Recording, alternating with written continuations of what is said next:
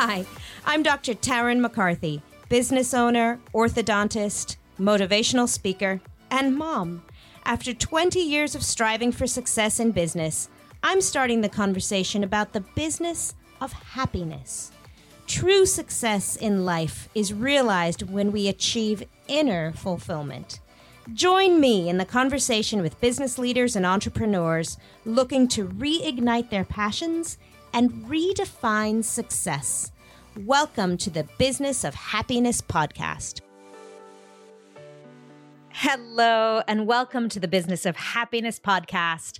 I'm your host, Dr. Tarryn MacCarthy, and today is going to be a great day. Today, we are discussing the relief and the freedom of simplicity. How simplicity can be a superpower. Simplicity can give us greater success mm. in business. 100%. How simplicity can give us greater success in relationships, and simplicity can give us greater success in happiness. It's one of these things that every time we become overwhelmed, filled with anxiety, we feel like there's so much on our plates that's the time to listen to ourselves. There's too much on your plate. And when we take the time to simplify, we can actually tap into a greater ability to find the resources to refocus, to find happiness, to find calm, even to find freedom. And simplicity doesn't have to mean that we're taking away options. In fact, simplicity opens us up to more. And that's what we're talking about today. How can simplicity actually give you greater success?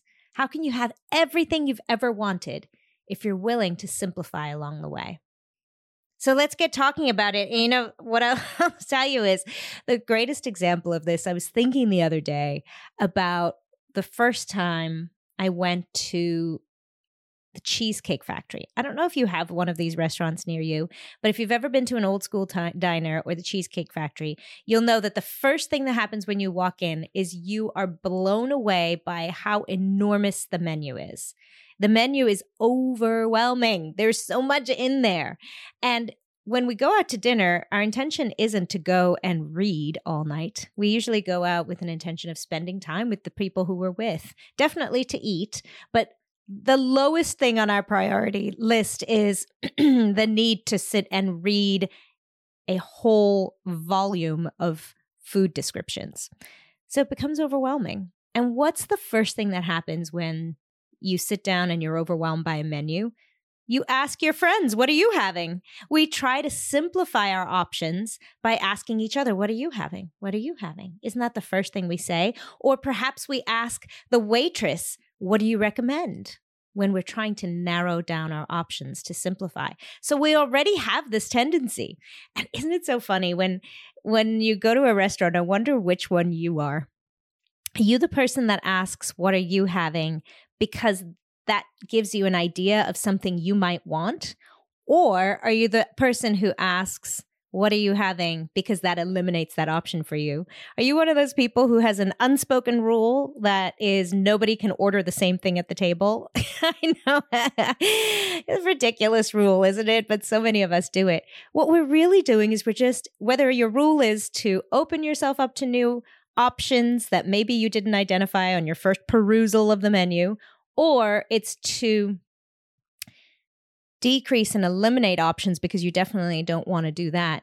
Either way, we are simplifying for ourselves. We do it innately, we do it easily. We do it easily with low stake items like choosing dinner. We just know what to do, we default to it. So, why don't we incorporate it in more aspects of our lives? We know in business this is such a critical rule. This is how Apple is the behemoth and the enormous success, the most successful company in all of history by simplifying. They took an incredibly complex thing, technology, computers, and simplified it to such an extent that we keep it in our pockets even the symbolism, that apple, that single apple, and that white, clean look, so simple, makes it easy for us to consume. So, in business, this is a superpower as well. We think that by niching, that by simplifying, we're discrediting ourselves. We're not showing the enormity of our knowledge or our expertise, but it's the exact opposite. People love to understand and simplify.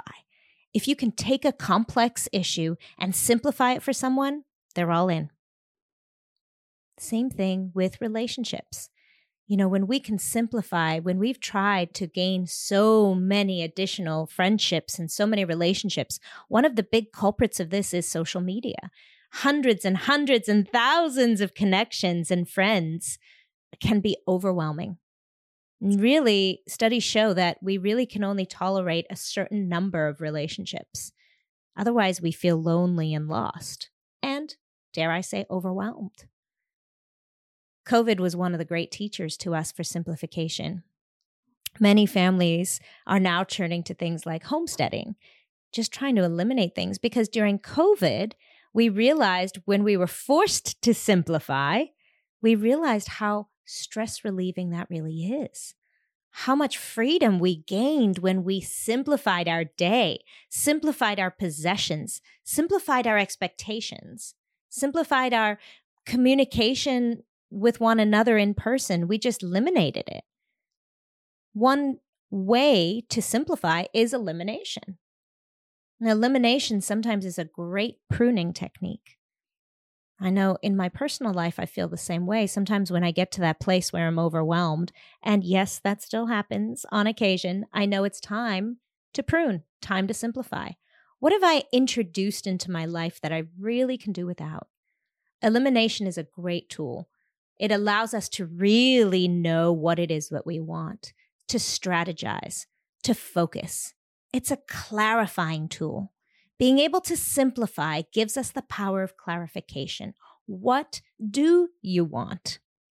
And there's that second aspect of simplifying, and that is asking yourself what you want. Sometimes when our lives get so complex, we realize, oh, I've been doing that for someone else. I've been saying yes to that thing because I didn't want to disappoint her, but it's not really something I want to do. And now it's adding complexity to my life. I know during COVID, one of the things that was really restricted was getting together with friends, our social interactions. So many people found enormous benefit from that. We realized that there were relationships that we really were indulging in and dedicating time and effort and brain space to that maybe we didn't need in our lives. And maybe just by giving ourselves permission to simplify, we found more freedom of time. So, elimination and then asking yourself, what is it that I want? Another way to simplify is by chunking it down. If you're listening to this podcast, chances are you didn't get into business to be miserable. The problem is that people feel that if their business gets busier, if they start becoming more successful, that happiness will eventually set in. But it can actually get worse. This is why I created the Business of Happiness Prosperity Coaching. In this one on one coaching, we look at how to redefine success on your terms and refine the joy and the passion in your dream. Visit me at thebizofhappiness.com and become the happiest business owner you know my 15 year old right now is in an advanced placement class that is rocking their world. they are overwhelmed with the workload on top of everything else in their lives. And one of the greatest tools is just to chunk it down into sections, into segments. And this is how we can achieve great things. So it is a fallacy to believe that by simplifying, you have to eliminate always you can still incorporate wonderful big things. You can still have enormous dreams. You can still have it all. And one way to do that is by chunking it down into pieces. This morning, my day seemed overwhelming at first. I have expectations of myself on every hour. And what made it simpler for me, I sat down and I just wrote down exactly what my goals were for each aspect of the day just by chunking it down into unique, specific tasks, made the day a lot more approachable, easy to face. I just allowed myself to simplify and not have extraneous expectations of myself. And yes, I eliminated a few to dos on that list. It's a great clarifying exercise that allows you just pare down to what really is important and to let go of the things that really aren't. So you might be saying, okay, well, that sounds like I'm going to let go of a lot. That means I really can't have it all. That's not true either. Think about one of the most complex skills that you've ever learned driving. Think about how difficult that was when you started and how overwhelming it seemed when you first started. You couldn't learn to drive, learn to fly an airplane, learn to be a dentist, learn to um, play the flute all at once. You needed to focus on one thing at a time, and learning to drive was the primary part of your learning at that time. And then you had to chunk that down. Well, I've got to pay attention to the road. Now I've got to pay attention to the speed. Now I've got to turn the sound off on the radio and please no arguing in the back. You had to just simplify and focus, but look at how far you've come. Now driving is easy. We would never say as an adult that we needed to simplify driving, although sometimes we need to still stop the yelling in the back seat. But it's almost second nature now. So when we simplify things, we can actually redirect our focus to what's important to learn, to master, and then we can move on from there health and wellness coaches will tell you the same thing. Don't do everything at once. Don't start a fitness program and a diet and start drinking water and get outside all at once. Pick one thing, focus on that, simplify, and then allow yourself to master that one habit pattern. We can use our habits as a way to take advantage of simplification. So when we simplify and say, you know what, I'm just going to start drinking more water every day. And then once that habit pa- pattern became becomes ingrained in our daily lifestyle, now we can introduce number 2. This is one of the skills that I love to teach to my patients as well. I give them an opportunity to just focus on one skill at a time. Let's start with just when are you going to put your aligners in and when are you going to take them out? Let's just focus on those two things. Let's make it very simple. Let's simplify your day. Let's tack it on to other things that are happening in your day so that it doesn't feel overwhelming. Because even something like moving your teeth can be overwhelming. So, I wonder if for a moment we can imagine simplification in the lens of happiness. We can see how it can release stress.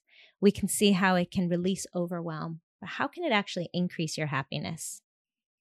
Well, by simplifying, we get to focus on the things that really matter. This is why we love getting into nature, the simplicity of it, right? This is why we love vacations because we take away doing the laundry, doing the daily tasks, going to work, going grocery shopping. We simplify. We just spend time with ourselves, time with the people we most want to. Maybe we simplify by focusing on things that we haven't given ourselves opportunity to, like adventure, but just the simplicity of it, not the overwhelming nature of it. Self imposed limitations have a surprising way of freeing us. So, not limitations of our potential. I, I don't ever agree with that. I never think that we should be self limiting our potential, but self limiting our expectations of ourselves, unless it feels wonderful.